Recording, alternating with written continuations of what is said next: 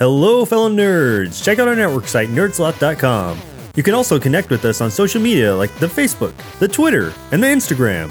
If you like what you hear, look for Nerdsloth on Patreon and consider donating to help us continue delivering quality shows straight to your ears. If you'd like to help the shows out for free, head over to iTunes and write a heartfelt review. I mean it, make me cry happy tears! But seriously though, anything you can do really helps us out and we love you for it.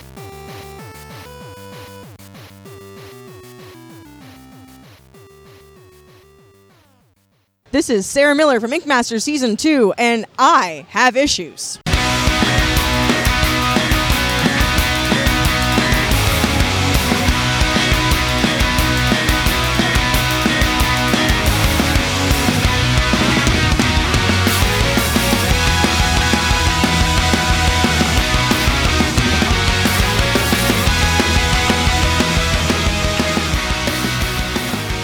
Hey everybody, welcome to Adrian Has Issues. I'm Adrian, and I feel like that intro was way too loud, but you know what? I'm excited. It's Wednesday. Technically, it's still New Comic Book Day, so I don't even know if comic book stores are open by the time like this recording is happening, but whatever. It's New Comic Book Day. It's a great time to be excited.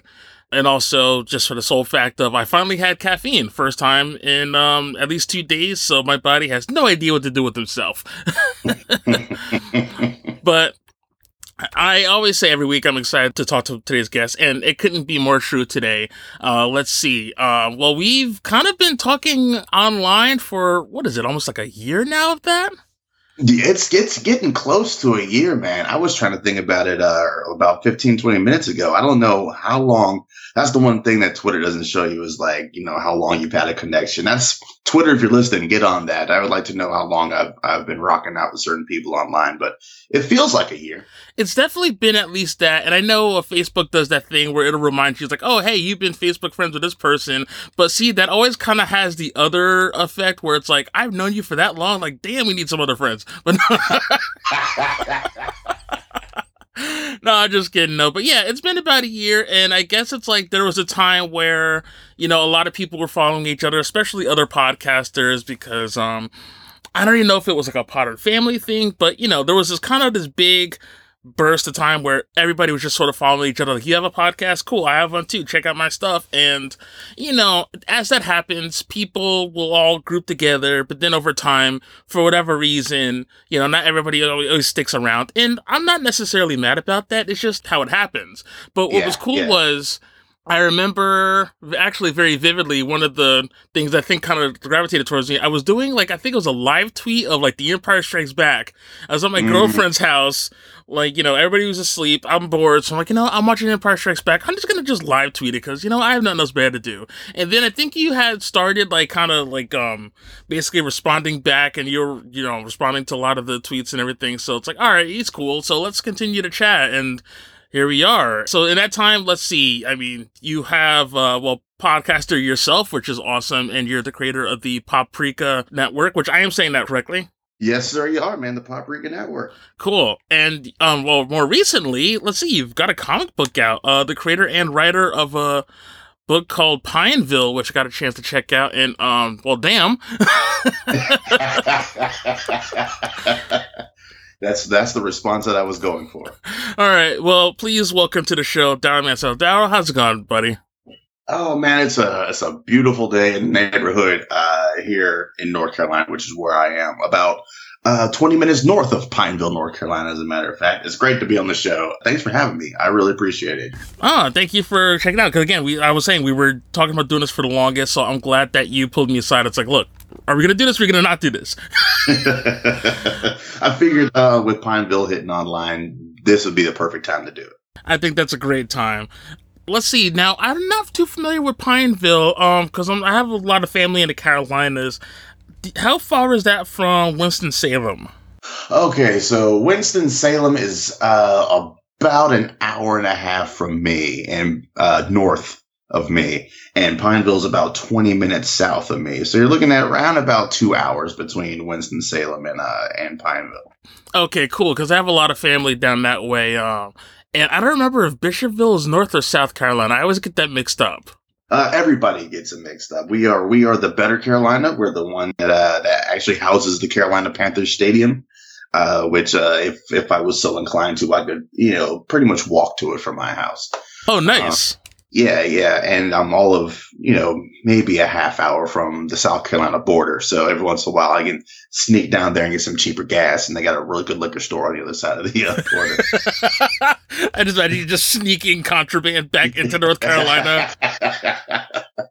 um, Winston Salem, man, is home of North Carolina School of the Arts, which is one of the top ten film programs in the country.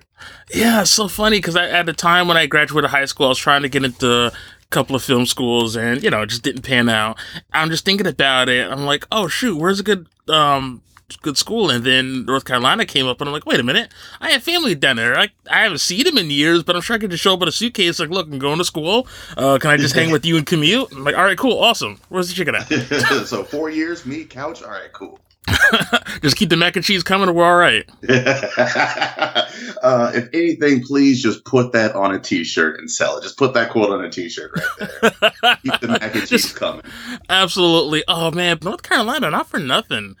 I don't even know how it happened because it seems like in the last maybe decade or so, it's really sort of blown up and being a very big area in terms of the arts and things like that. I mean, I don't even know how that happened, but I think that's just real cool. I don't know how it happened either. Uh, I was born here in Charlotte but my pops was military, so we moved around a lot. And then I went military, so I moved around a lot. And I just, so I was gone for pretty much my entire life, except for like a two year span where I graduated high school before I went military.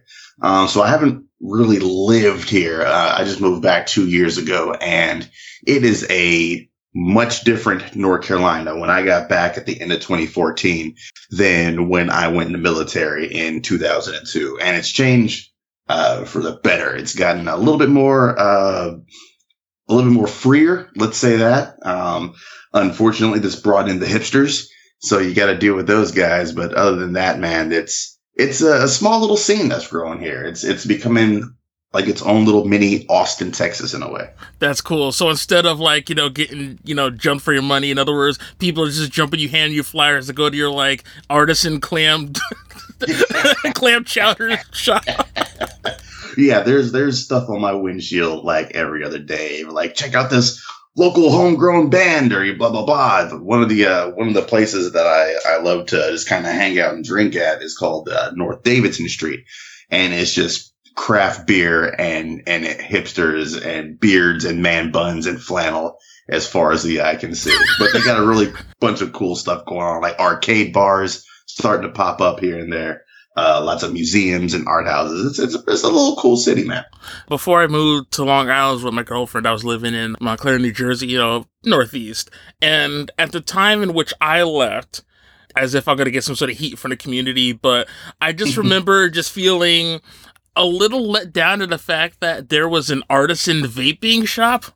Yeah. Oh, yeah. We've got those as well. Uh, they're starting to pop up all over the country. I, uh, I, I have a writers meeting that I go to every Wednesday where we just that's what we do. We sit down and write, and right next to that is a vape shop, and then around the corner from that is a vape shop, uh, a vape shop, and then you know a good maybe mile and a half away from that is another vape shop. Uh, so yeah, it's it's uh, beginning to be part of the zeitgeist, I guess. it was just so weird because every time I'd go in there, and it's a great looking shop too, but I guess it's one of those things that I know people who do it, and you know, they're always telling me about the various juices and things like that, which is cool, and I'm definitely not knocking it, but I didn't realize that's a thing that can be artisanal. Like, I just kind of thought, all right, you put this shit in, you know, you, you smoke it or whatever, and you have a good time, but I'm like, how is this different from like regular vaping? So it was just a very weird vibe. when I saw Leo vaping at the Oscars, I think it was like 2014 or maybe it might have been the 2015 Oscars. I was like, well, that's it. Let's pack it all up, fellas. Let's go home. vaping is officially dead. Vaping is officially dead. I just imagine him, of course, still in his uh, character from Django, you know, just basically sitting there with the vape pen. He's got a vape pipe. uh, I wish now that you say it, I didn't even realize I wanted this until you said it. I wish actors would go to the Oscars still in character from whatever the last person they played was. I think that would be wonderful. Just Daniel Day Lewis it all the way through to the end credits. or better yet, like they had to be in character of the movie they got nominated for. Oh, you know what? I can get down with that. I want to see if Andrew Garfield wins for Hacksaw Ridge. That stupid Southern accent he had going on the whole time. Just put put that in your acceptance speech, and you know, is thank people you never met that were in the movie. Just just go full tilt. I swear to God, we're gonna get to your comic, but now that you mentioned it, what is it with British and Australian actors? Like, they're standard American, great, but I'm like, I don't like. Where where did you get your Southern accents from? I've been calling it like the Russell Crowe effect. the you mean the one of the kings of the gravelly voice era, Russell Crowe? Yes. um, you know, I was saying to somebody at work the other day, like, you know, we've got this this travel ban in place in the states that our president has put on us. Uh, what we really need to be concentrating on is banning all these British actors from coming over and taking all these Southern roles from Southern actors because it's just getting out of hand, man. So, in other words, you're you're basically adopting the "they took our jobs" rhetoric, but for Brits. yes, we got to get uh, Andrew Lincoln out of here. We got to get you know a couple of these people. Uh, Andrew Garfield, you got to go to. All British cats named Andrew, they got to go but not for nothing though. I guess it's just a lot of them still train Shakespearean, so you know they kind of get that classical training in. Like it blew my fucking mind when you know, longtime Wire fan. I remember this was the final season. I was watching it, and HBO was doing all these featurettes before and after it would air. And the first time I heard Idris Elba talk, like I felt like I felt betrayed.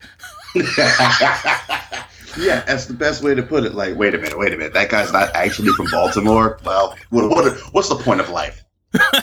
and so many of them were, but the over under on actors that were English and the ones that were from Baltimore, I just I it, I couldn't deal with it. Like it hurt too much.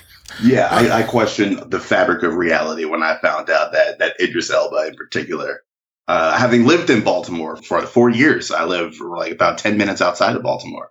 So I was very indoctrinated with that accent. And I was like, oh, this guy obviously, you know, probably lived two blocks away from, from, you know, the, the baseball stadium. Nope. Nope. Couldn't be more wrong. so actually, that brings up a really good point. You said you're at your former military and you jumped around a lot. So, yeah in that time is that because uh, I really what I really want to get into is you know your story, your backstory because like I said, I knew you first as a podcaster, but now I get to talk to you as a creator. And from my understanding, at least from what I've been seeing, you know, on your social media, that Pineville obviously is a story that you've sort of had gestating for quite a number of years. So would you really care to get into the inspiration as to how this all came about? It's crazy. I have a running gag with one of my longest friends uh, back when we were doing the comedy. Uh, there's two places for us both in particular where all the inspiration strikes. It's driving to work and it's standing in the shower. And for me, Pineville came to me in the, the small kernel of a of an idea standing in the shower one night. I was thinking, what would happen if uh, if if X went down? And my mind immediately went to, well, A, B, and C would happen. And I was like, well, that doesn't quite make sense. Why would A, B, C happen if X happened? Oh, it's because of this, and there's this going on.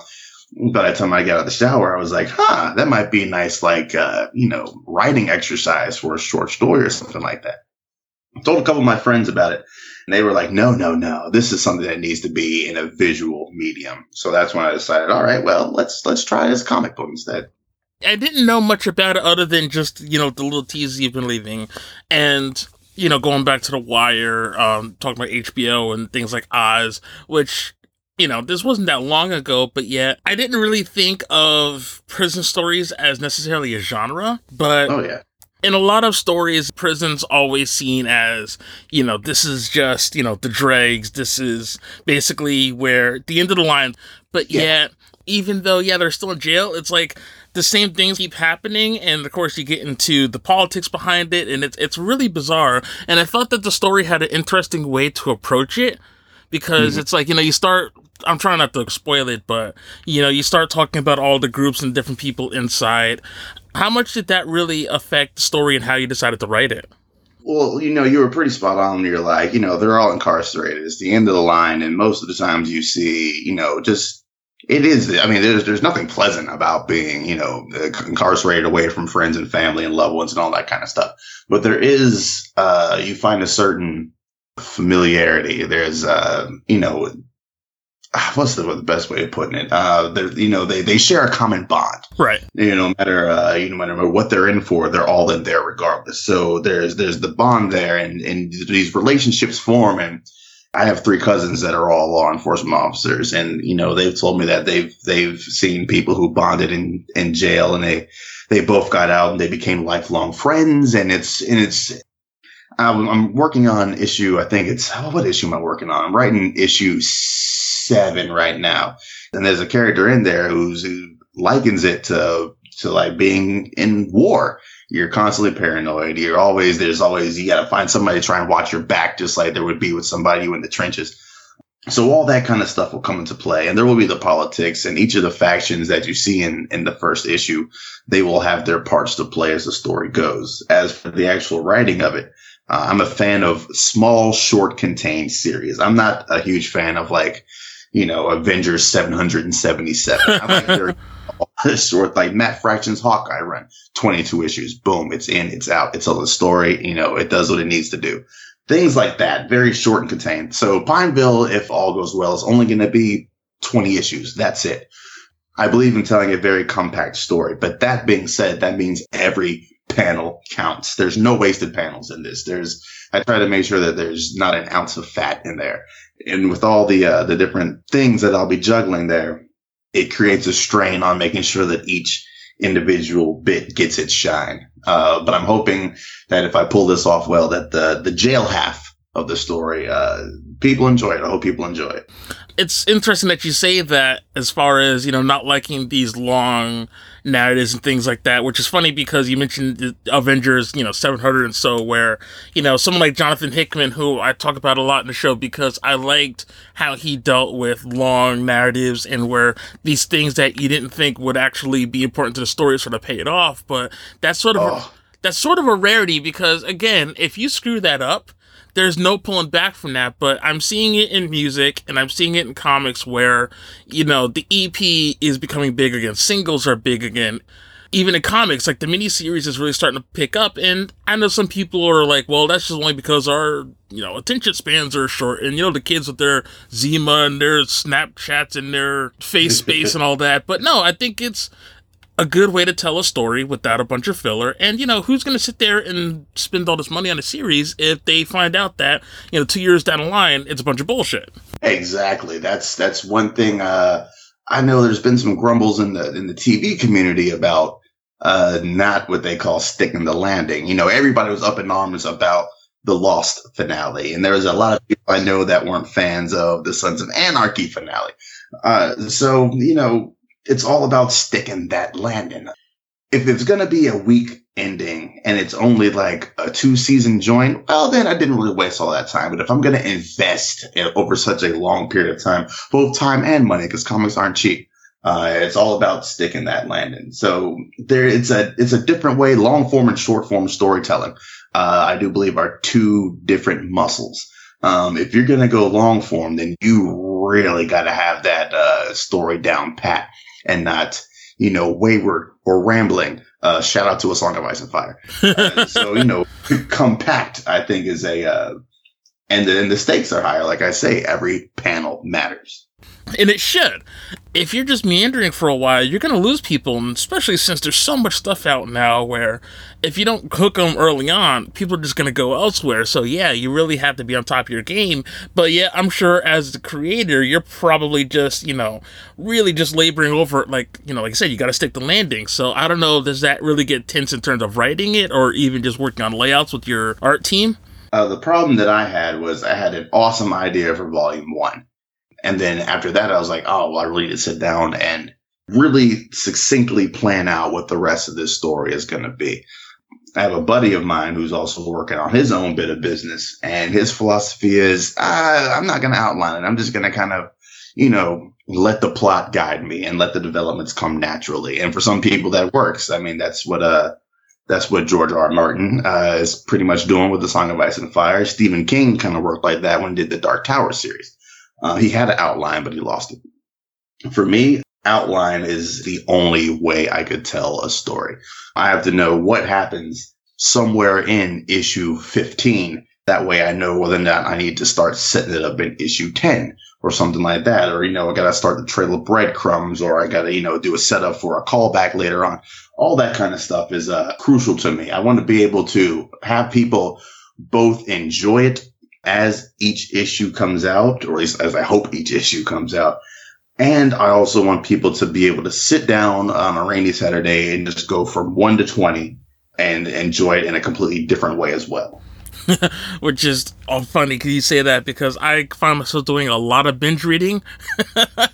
it's it's the new thing in culture, man. Binging is it's not going anywhere anytime soon. I don't think. And maybe I did it before Netflix. Like I'm trying to think about it. I don't know if I did, but maybe it's only because at the moment I don't have a comic book shop that I could just walk to. Whereas mm-hmm. before I moved, mine was five minutes away. And that's a bad thing when you live that close to a comic book store. Oh yeah, mine's about uh, about a ten minute drive. And well, the thing about it is, my favorite taco spot is a 45 second drive from that comic book store, which is right by a Starbucks. So it's it's a murderer's row uh, on my bank account. when I go to get tacos. I just know I, I can't just go get tacos. I got to go, you know, say what's up to the cats at the comic book store. Well, since I'm saying what's up to them, I might as well just kind of peruse around and see what they got. Oh, here's that, you know, Charles Soule Daredevil run that's going on. Let me just go in and pick up that volume one and then go over to Starbucks and get, you know, a $4 drink and sit down and read it real quick. Um, yeah, it's, it's dangerous being close to a comic book store, but, uh, it's, there's worse ways to spend your time and money.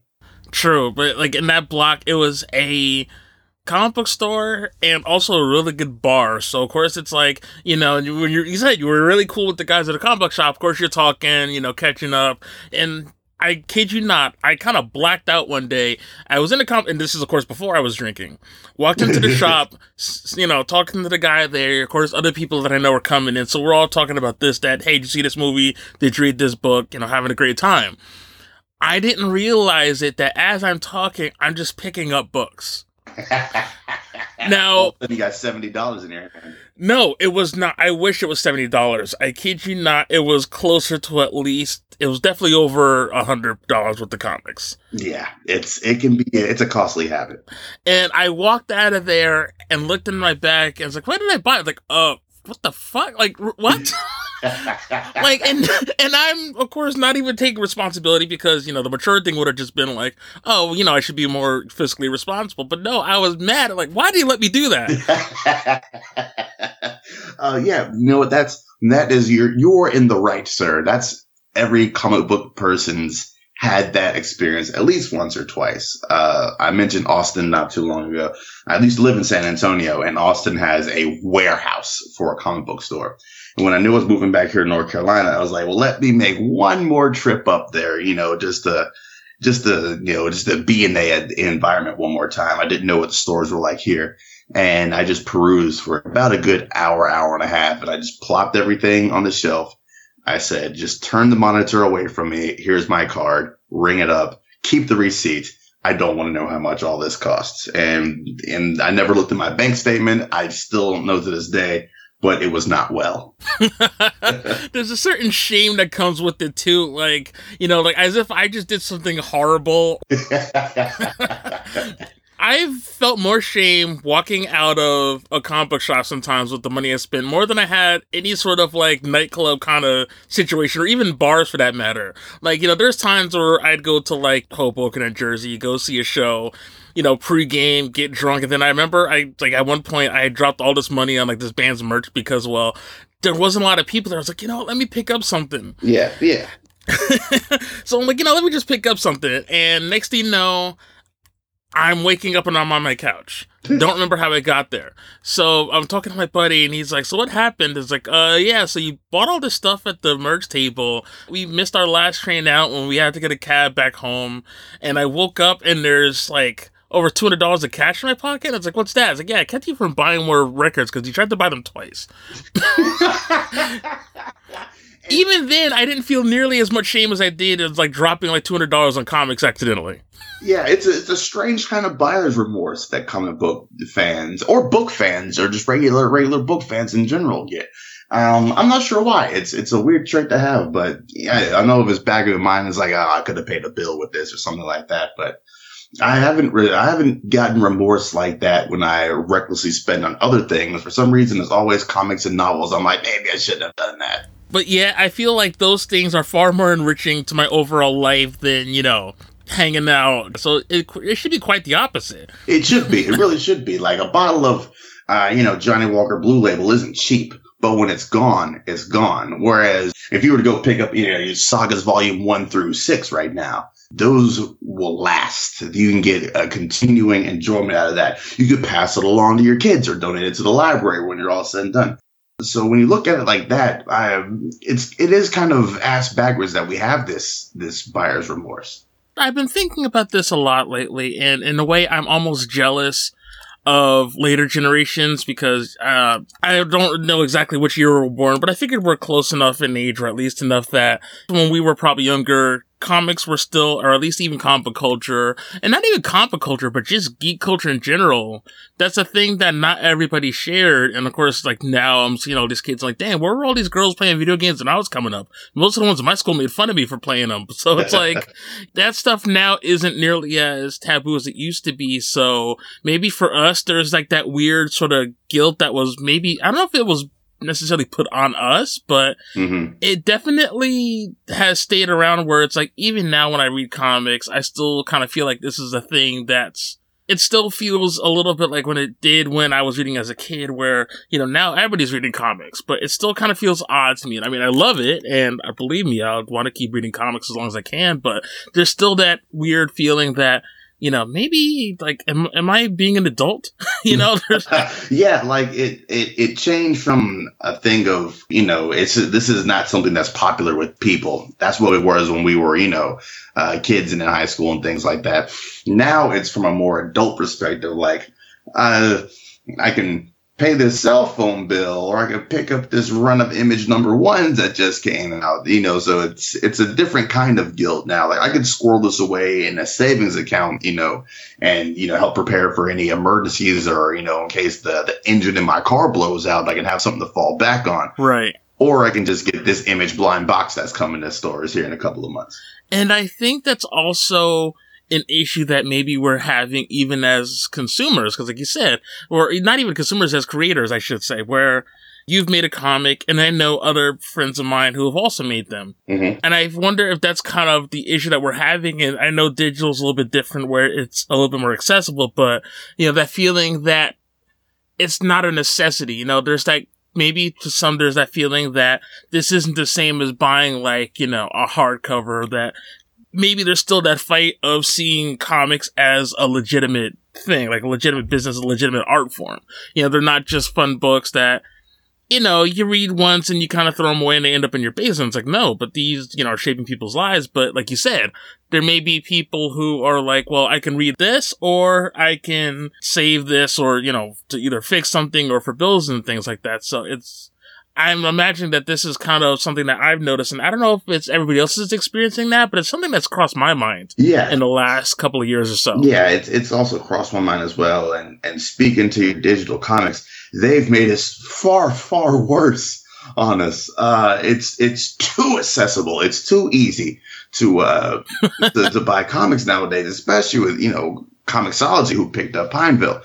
Like I get paid on Friday, and I know as soon as I I'm gonna wake up I'm going to get in the shower. I'm going to go to work. I'm going to get there a few minutes early. And the first thing I'm going to do is pull up Comixology with my fresh paycheck and be like, well, what can I buy today? What's on sale?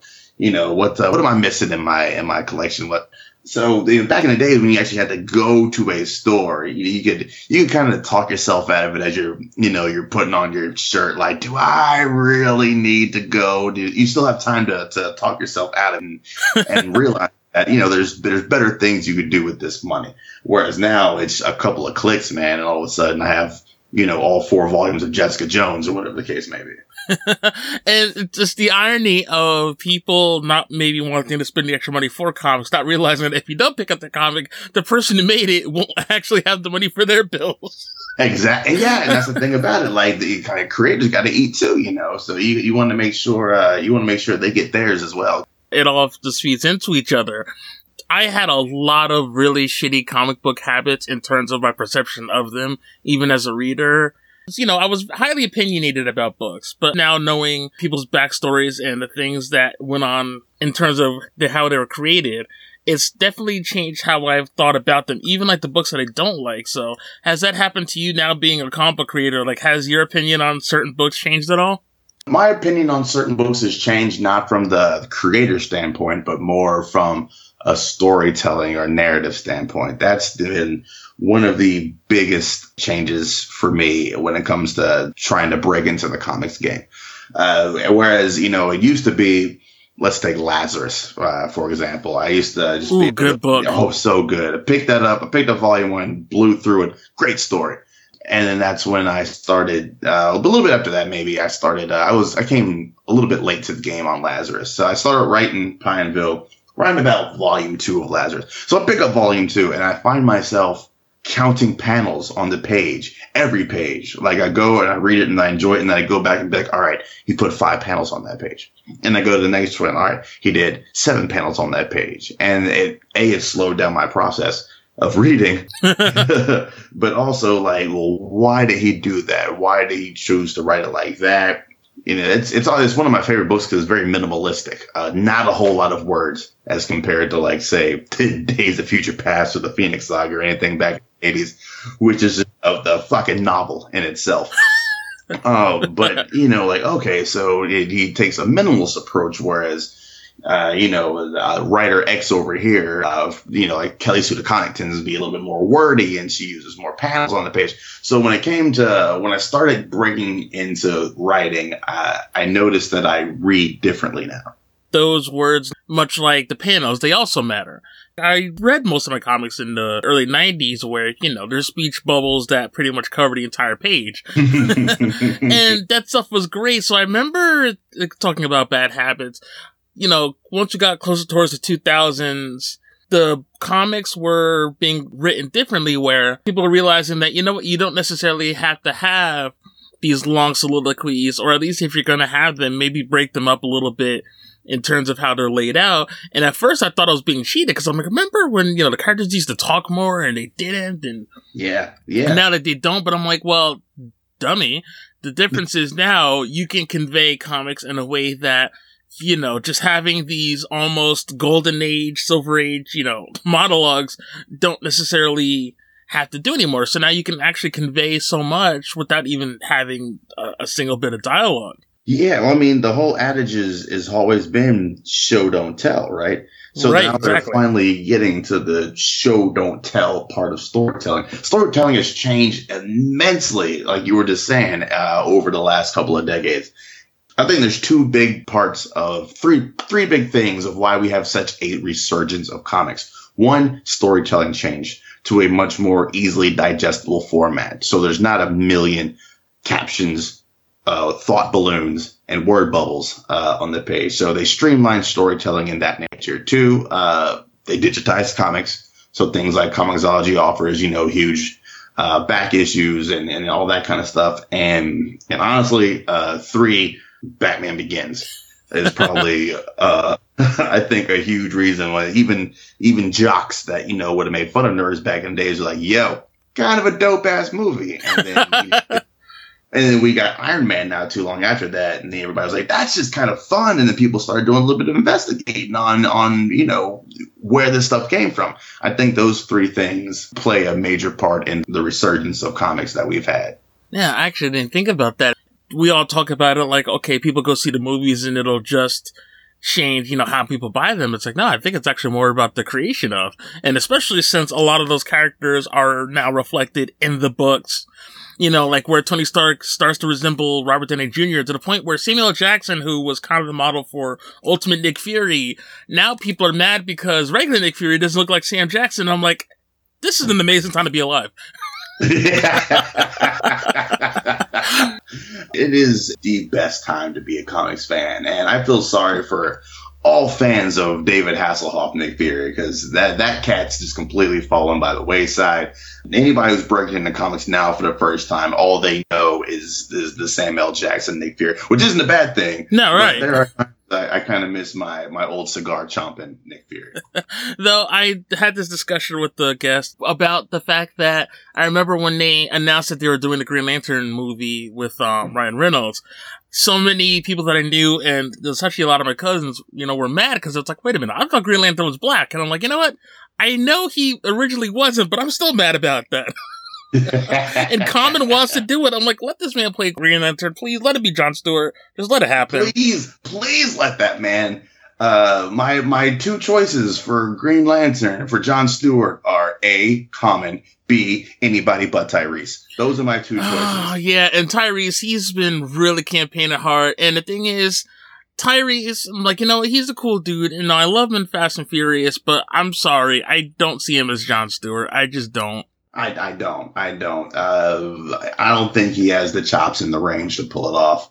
That could just be, you know, like a, a huge inner nerd in me coming out. Uh, I get crapped on all day at work for for voicing this stuff by people who are like just fans of movies. Like it doesn't really matter who plays the character. I'm like, yes, it, it does matter what they bring to the table. Right. If you go back and you watch the Fast and Furious joints and you watch Tyrese and you're like, hey, that's now nah, he's goofy dude number two to me, and I don't need somebody somebody with the credits of goofy dude number two playing my my John Stewart. And you know, if he were still alive, I think what they could have done was have Tyrese play John Stewart and like Paul Walker be like Hal Jordan, or maybe even Kyle Rayner. I don't know. You know what? I would have been one thousand percent okay with that. I would have had absolutely no problems with that. Getting back to your, your point of of movies influencing the comics, that's exactly what happened. I didn't give two craps about the Avengers. Nobody gave two craps about the Avengers until Iron Man came out and that, you know, the infamous Samuel L. Jackson end credit scene. And, you know, you look at it when we came up reading comics, X-Men, they were the, they were the group on top. Right. They were running Marvel back in the nineties when most people of a certain age started reading comics and nobody really gave about crap about the Avengers. And now you look at it like the Avengers are everywhere. And it's like we got like maybe two X Men titles right now, and then a couple of lame ass spinoffs. So the, the, the movies have influenced a lot, and I think they will continue to influence a lot. I've been having this back and forth talking about the X Men because, like I said, that's my jam. And matter like not five minutes before we got going tonight, there's a bunch of people that I know on Twitter. We were talking about X Men, and well, we were having this really fun joke about names of ice creams or desserts like named after X-Men. So like I had one like, um, shit, it's like, you know, like Cannonball Crunch and something like stuff like that. and long before I even knew what the Avengers were, X-Men was just always my thing. And it's something that personally speaking, I've always identified with. And, you know, the comics are they're good sometimes, they're bad sometimes, but you know what? It's still the X Men. I know I'm going to end up reading it at the end of the day. But I don't know what's going to happen. I don't know what needs to happen, but I kind of wish there wasn't this point in my life where I'm just constantly embarrassed by the movies. And I know it doesn't mean anything because there'll always be the comics, but Logan, I'm really only really pulling for it because maybe, just maybe, this will kind of help out the X-Men and at large on the back end because I'm like, okay, maybe if you could tell a slightly less goofy ass story here, maybe you can actually tell a less goofy ass story with the rest of the X Men. Because I swear to God, if I get another movie like Apocalypse, I'm gonna rage. Yeah. Uh, so I was firmly, and I mean firmly, in the I'll catch Logan on Red Box camp for the longest until today, as a matter of fact there's a podcast that I listen to uh, religiously, and and one of the people that uh, that hosts this show, uh, whose opinion I pretty much respect, and his his viewpoints line up with my own. He's already seen it, and he was like, you know what, this is a damn tasty movie. Um, so I was like, well, maybe maybe I should. And uh, another friend of mine who managed to, uh, to catch a screener, who was a staunch, this movie is going to be crappy uh, person, he was like, yo, it's actually kind of dope. So, you know, between those two guys, uh, of a person who was a complete, no, this is going to suck, who's done a, a total 180, uh, and, and said he thoroughly enjoyed it. So I was like, oh, okay, then yeah, I'm going to, I'm going to give it a chance. I want to be wrong. And I wanted to be wrong when the Wolverine came out because I remember Origins, you know, the less we talk about Origins, the better. But mm-hmm. I remember when that all happened, I'm saying to myself, okay, you know what? This is not the way to go with this. And then the Wolverine was announced. I'm like, okay, wait, he's going to Japan? And like, oh shit, that's one of my favorite storylines. And yeah. I'm like, Claremont the trailers were great for that, and I was like, this is gonna be great. And then the movie actually came out. and that was my whole thing with Logan. I was like, nope, nope. Because that first, that, that Johnny Cash Logan trailer is an amazing trailer. But I was like, they fooled me last time with this Mhm. amazing trailer nonsense. They're not going to fool me again with it. And, uh, and apparently it's, it's to be fooled with. I hope so, and I'm, but yet I'm still waiting for. And this is something that I've been kind of incorporating with a lot of my movies, even outside of the superhero genre, is the um because what was at the end of the Wolverine, the second one, where you know the story kind of got pretty good because once he finally gets the adamantium thing out, which again that's still part still bullshit, but Yep. you know when he fights the dude, you know when he gets his um healing factor back and he's straight and he, you know he takes out Homeboy, it's like okay cool, that's fine. Like his basically his revenge was sealed. Like we're good, we're straight. Like that could have they could have rolled credits and like all right they redeemed it because he just went total badass in that last fight. Yes. And I'm like, awesome. But yet the movie did not end. They continued to have the big showdown with the giant fucking samurai robot. Yeah. So the quote, unquote Silver Samurai there. So now I keep waiting for the giant silver samurai and all these movies where it's like, okay, this is good. So where is the figurative and literal giant robot going to show up? And I feel like Logan, like that first trailer, that hit hard.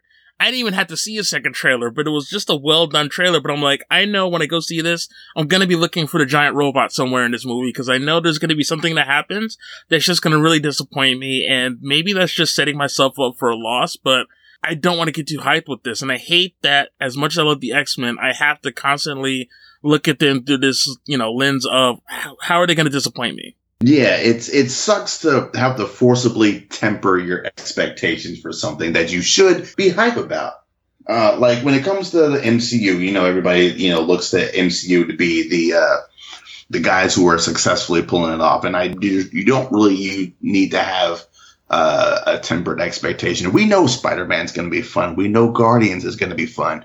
Thor will hold judgment for, but when it comes to when it comes to pretty much everything else, I mean, Wonder Woman's coming out soon. Of course, we're going to scale back our expectations a little bit. And, and we're justifiably going to scale back our expectations for Logan. And it sucks that we have to do that, that we're not going into it with the same freshness and the same, you know, hopeful, you know, childlike wonder. It's cool to be in this renaissance, but at the same time, it's like, come on, studios, step your game up. You know, we talk about the Avengers. You know, now we're at this point in the MCU where we have the expectation of these movies to be good, but I guess that's only because we're a couple years removed from when Iron Man came out. Because remember, that movie was destined to fail. Mm-hmm. You know, because no one really wanted to do superhero movies like that big in a while. Robert Downey Jr. was all but blacklisted. You know, he was a, he was a risk, and you know, we kind of forget that those early movies. And I look back and I rewatched them, like you know, the Phase One movies. As much as I love them, they're starting to age a little, and that's fine.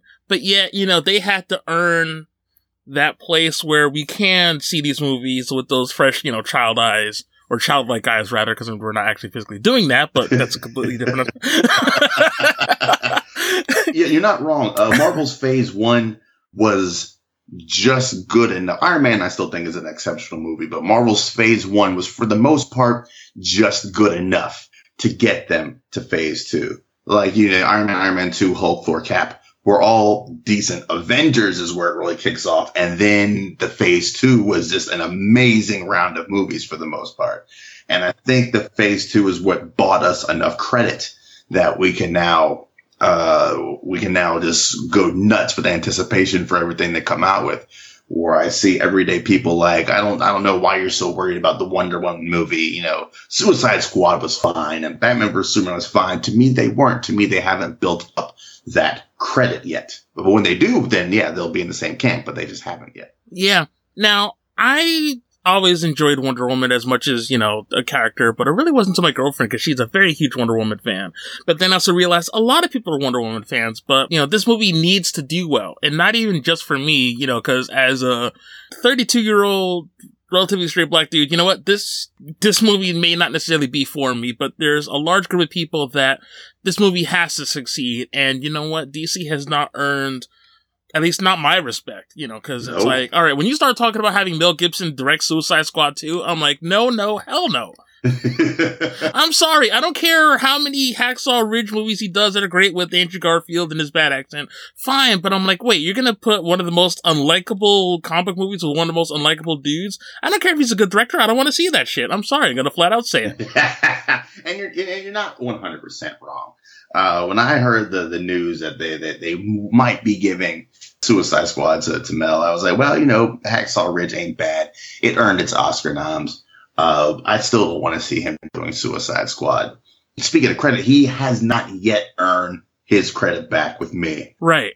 As opposed to someone who is starting to earn their credit back, M. Night Shyamalan with, uh, with Split and some other things he's done lately. He's slowly gaining, his stock is coming back up where Mel isn't quite there for me. M. Night Shyamalan made some pretty bad movies, but he never went out of his way to offend several groups of people. yeah, yeah. Uh, the only huge group of people he really ever offended were fans of Avatar. Other than that, uh, he did all right for himself in that respect. My old co-host and I, we had watched that on Netflix. And the thing is, I watched that movie like shit-faced drunk and it still hurt my feelings to the point where if you had pretty much stabbed me, I probably wouldn't have felt it. I would have laughed. Like I was that far gone, but I still had the mind to be like, this is all wrong. Yeah, uh, I watched it stone sober, and I wish I was you at that point because it would have been much better, uh, shit faced drunk. I didn't see Split yet, so I can't really comment on it, but I know at least his last few movies that Shyamalan has done. Like, he basically did that thing that he basically should have just done after he did Sixth Sense and maybe even Unbreakable, where it's like, okay, you know, these movies, they're suspenseful, but, you know, they have to have more than just cheap gimmicks. Yeah. So, yeah. you know, I'll at least give him credit for at least reining it in a little bit. But, you know, someone at DC, someone's got to talk to Warner Brothers. Someone's got to get in there and just be like, you know what? Let's just strip everything back. Let's just, you know, do what the freaking TV shows have done. Like, you know, Arrow and Flash and Legends and those shows. I love that stuff. Yeah. It's fantastic. And that's even as a non-fan. Yeah, I'm a, I'm not a, I'm not a huge comic books on TV dude. So I don't watch the, uh, the Arrowverse. I don't watch Gotham or Agents of S.H.I.E.L.D. Uh, pretty much The Walking Dead. And that's really about it. And I, I'm going to give Preacher, uh, you know, a little bit of a run. But but someone mentioned it on the podcast I listened to the other day. They can, uh, the TV house can do 13 episodes, uh, you know, which, which equates to multiple hours of something, but they can't do a simple two hour movie correctly. And, and I find that to be uh, weird. I don't, they just need to put a TV creative team on, on movies, I guess, or, or just bring in a comic book writer that's not Geoff Johns having to oversee every little aspect of everything. Bring in a an older Flash writer or something like that, someone who knows and understands these characters. Uh, have them do the story and just have somebody punch up the script. I'm not. I'm. I'm still not sure why they haven't had legit comic book writers in these rooms working on these stories for people.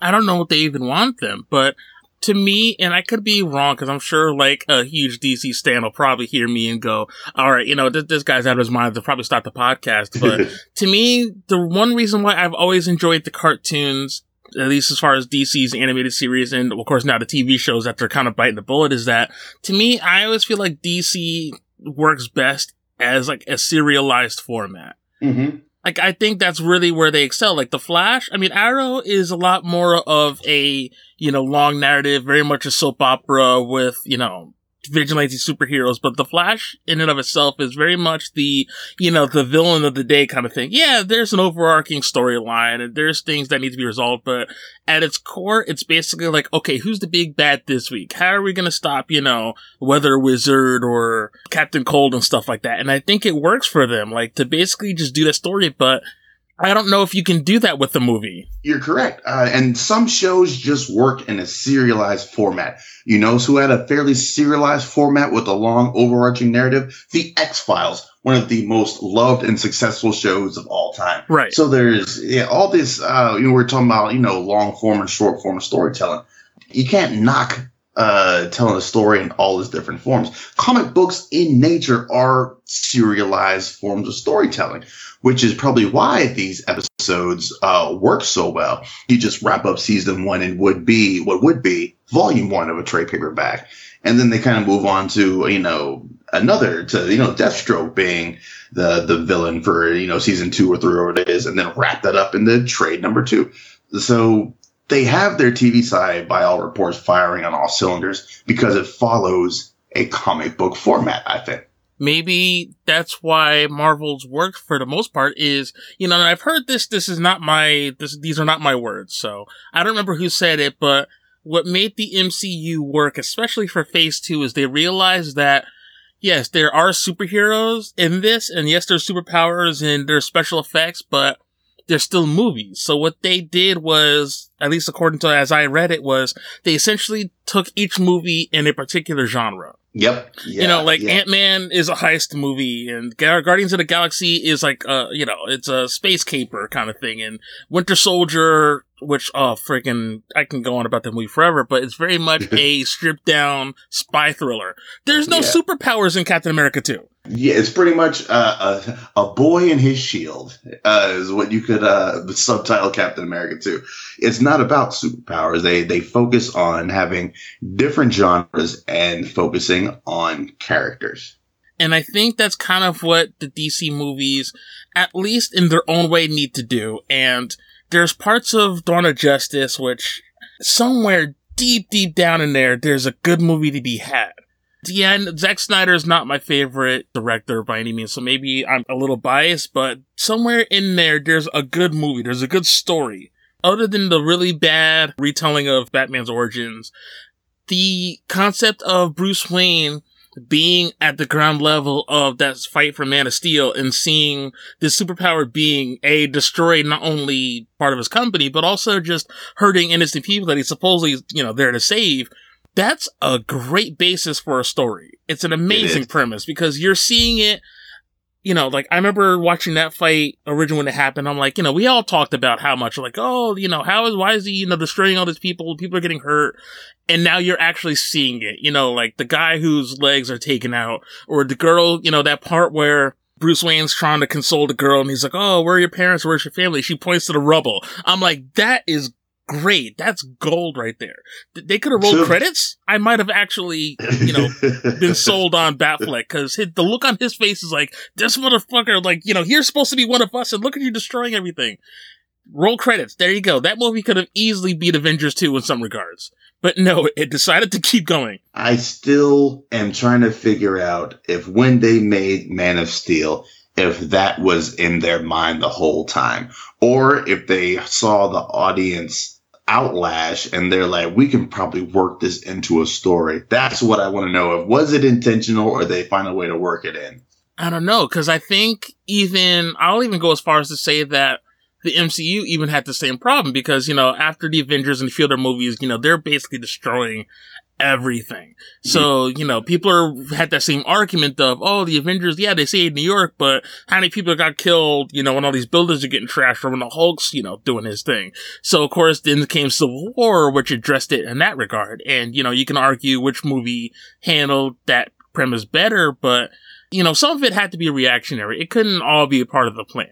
Yeah, you know, Marvel likes to say that they have this long running plan, but I'm sure there's a, there's like at least a 10% wedge for uh for improvisation and and and seeing what the fans say and kind of retooling and readjusting. I, am pretty sure they have, I have all faith that they know what the end game is, at least as far as uh, phase three Thanos is concerned.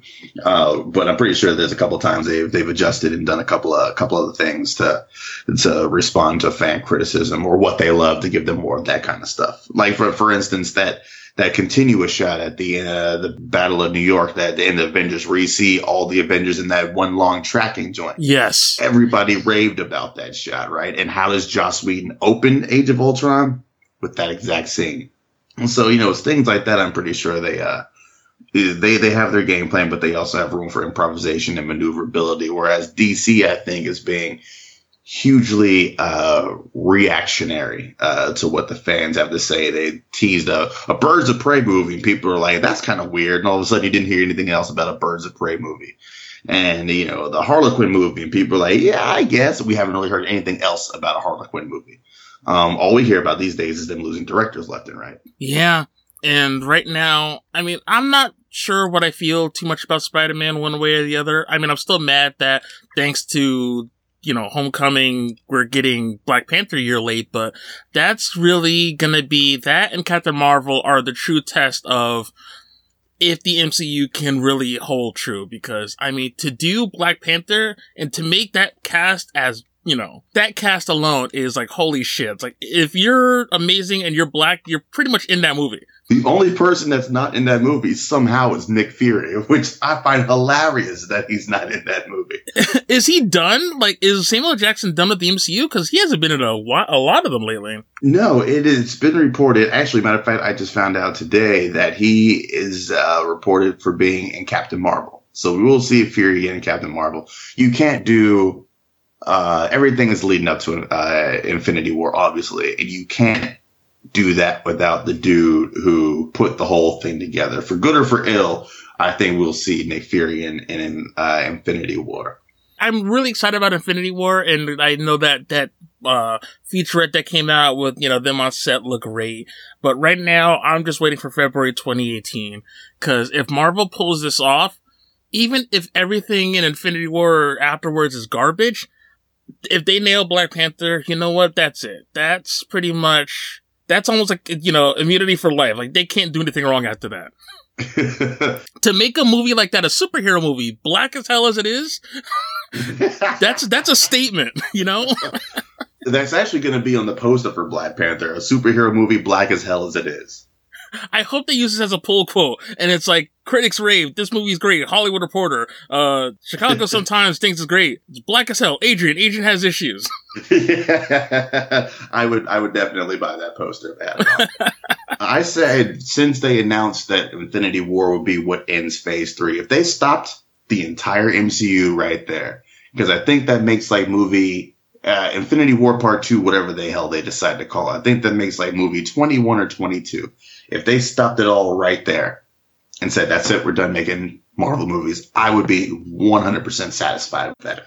I wonder if this is why they decided to change their minds as far as the part one and part two. Maybe they're kind of like, you know, not that they're actually gonna stop, but maybe it's like a closure point just in the off chance that their other plans don't work out, or maybe they'll see what the landscape is like because, you know, that was the whole plan there was going to be two parts, but granted, that was also at a time when every movie had a part two to it, but yet it's a smart plan that everything's coming to, you know, this head. Like, obviously, the Thanos underlying story is going to be resolved. We're going to see Guardians and, you know, the Avengers team up, which is, I, I cannot wait for the Tony Stark Peter Quill conversation. I can, yeah, yeah, the Tony Stark Rocket Raccoon conversation. I think gonna be that's the one to watch out for. But yeah, it's it's the culmination of everything. Like I said, the Thanos storyline. I think it'll also be the culmination of uh, everything we see in Civil War. That all be uh, you know, that beef will be squashed as well. For me, unless they get Fantastic Four back, just just stop, just stop it right there. Yeah, which is the only part about this that's really upsetting to me. And maybe there's a reason why Inhumans was dropped off of the movie slate and made into a TV show. Maybe there's something else that they're working on that they're not saying.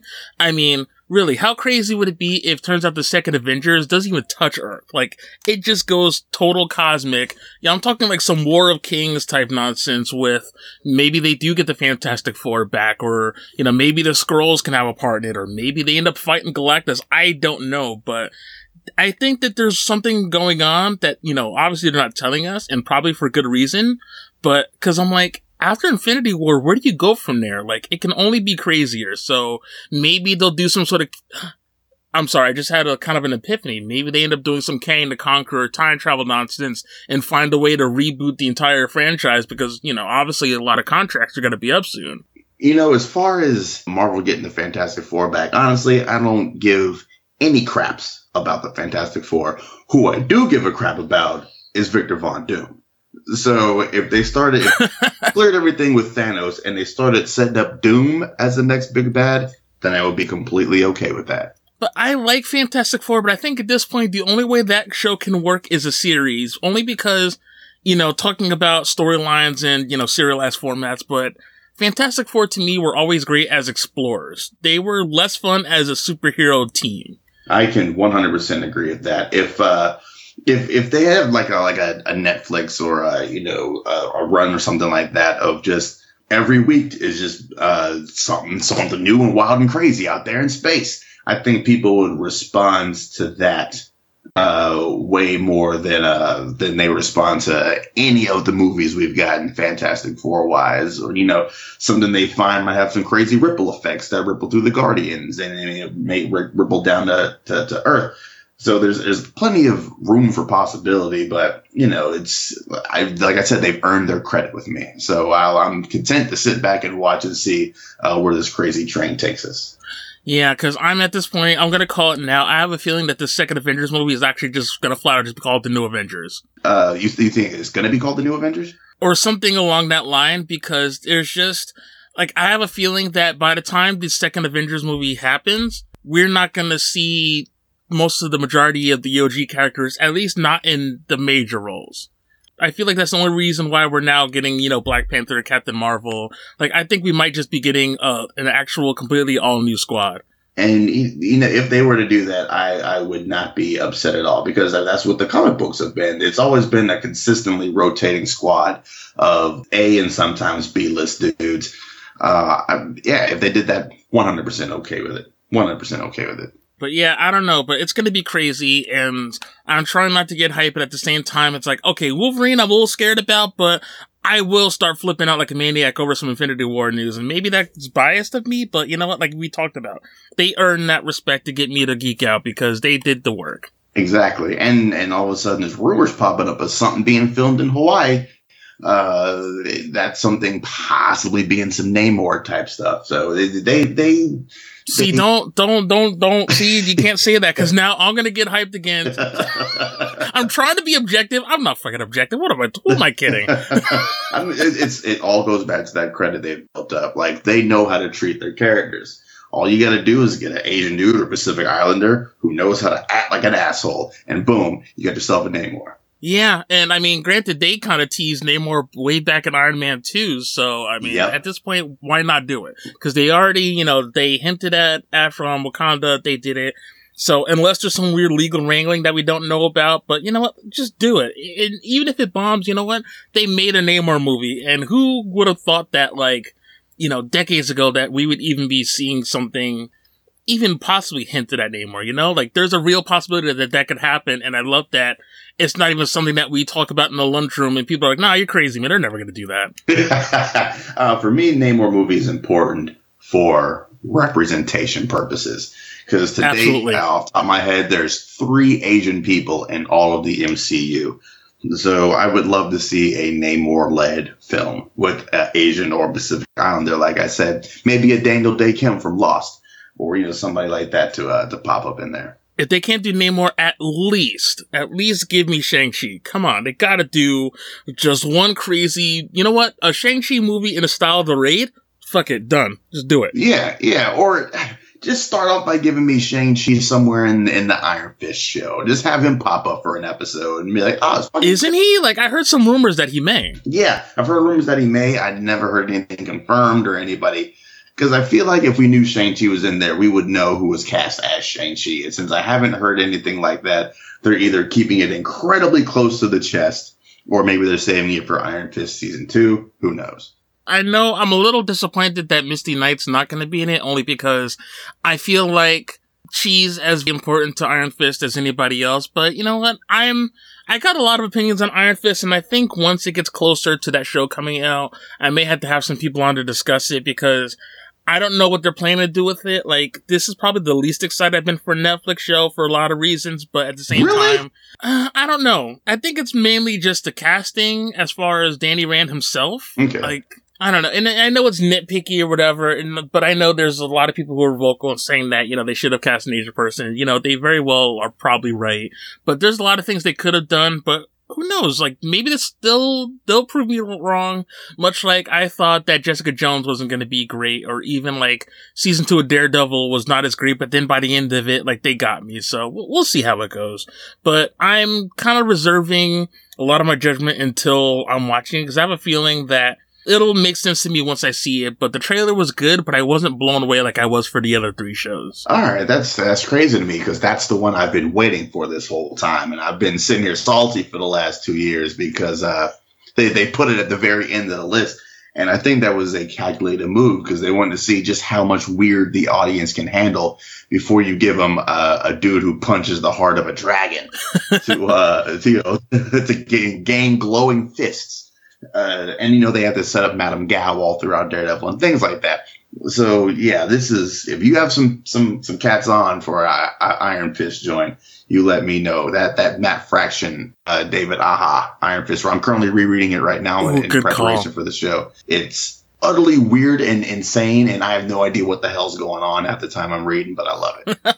oh man, Daryl, thank you so much, man. Like I feel like we could have gone forever, but I guess at some point we will have to wrap up. But that only means that you're just gonna have to come back on. I don't know. Maybe we will have to talk some Iron Fist because, you know, I need someone to sort of temper my thoughts about it, and I, I, think this could actually work. So who knows? Maybe we could work something out. But thank you so much for coming on. I had so much fun, man. Oh yeah, man! Thanks for having me. Thanks for letting me talk uh, about this little crazy book I got going on, man. Uh, I had a fun ass time. So whenever you uh, whenever you want me to come back, sir, I am available. Awesome. But speaking about this little book you're working on, we should definitely reiterate where people could check it out, and also where people could check out, you know, you on social networking or anything else that you feel like plugging.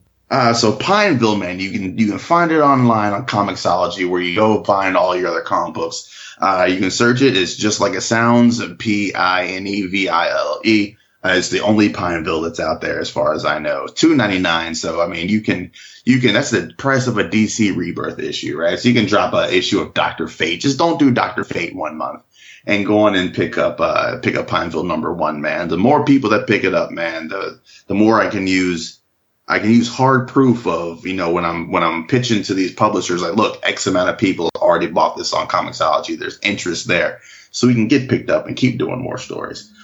As far as, you know, me myself, I'm on Twitter at Seedalicious, S E E D A L I C I O U S. I'm also on uh, Instagram at Seedalicious. Uh, the Poprika Network you can find that on SoundCloud or on iTunes, P O P R I K A. Or if you really feel like getting down into the nerdiness of it, um, you can hop into the Facebook group, which you're a part of, facebook.com slash groups slash poprika, P O P R I K A podcast. Awesome, man. Again, thank you so much for chilling out with me. This, this has been a great fun. So you guys check it out. Support indie comics as per usual.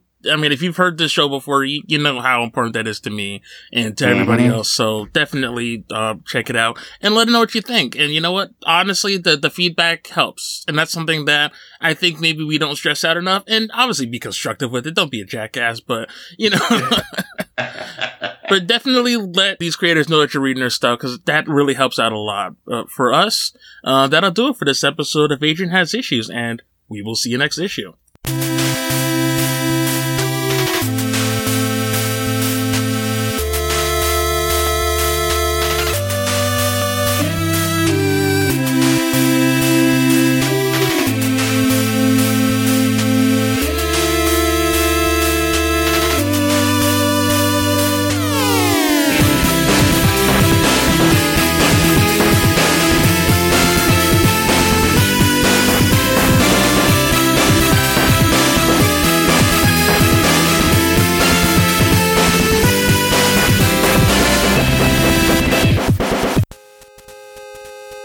Thank you for listening to Adrian Has Issues.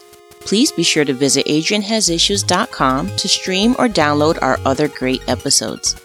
Like us on Facebook at Adrian Has Issues, on Instagram at Adrian Has Issues Pod, and follow us on Twitter at Adrian Has Issues. You can also find us on iTunes, Stitcher, and on the Satchel Podcast app, available on iOS and Android. Adrian Has Issues is a proud member of the Nerdsloth Network, home to such great podcasts as Nerds on Tap, Cinefreak Critique, and Saturday Morning Cartoon Boom. Visit them at nerdsloth.com.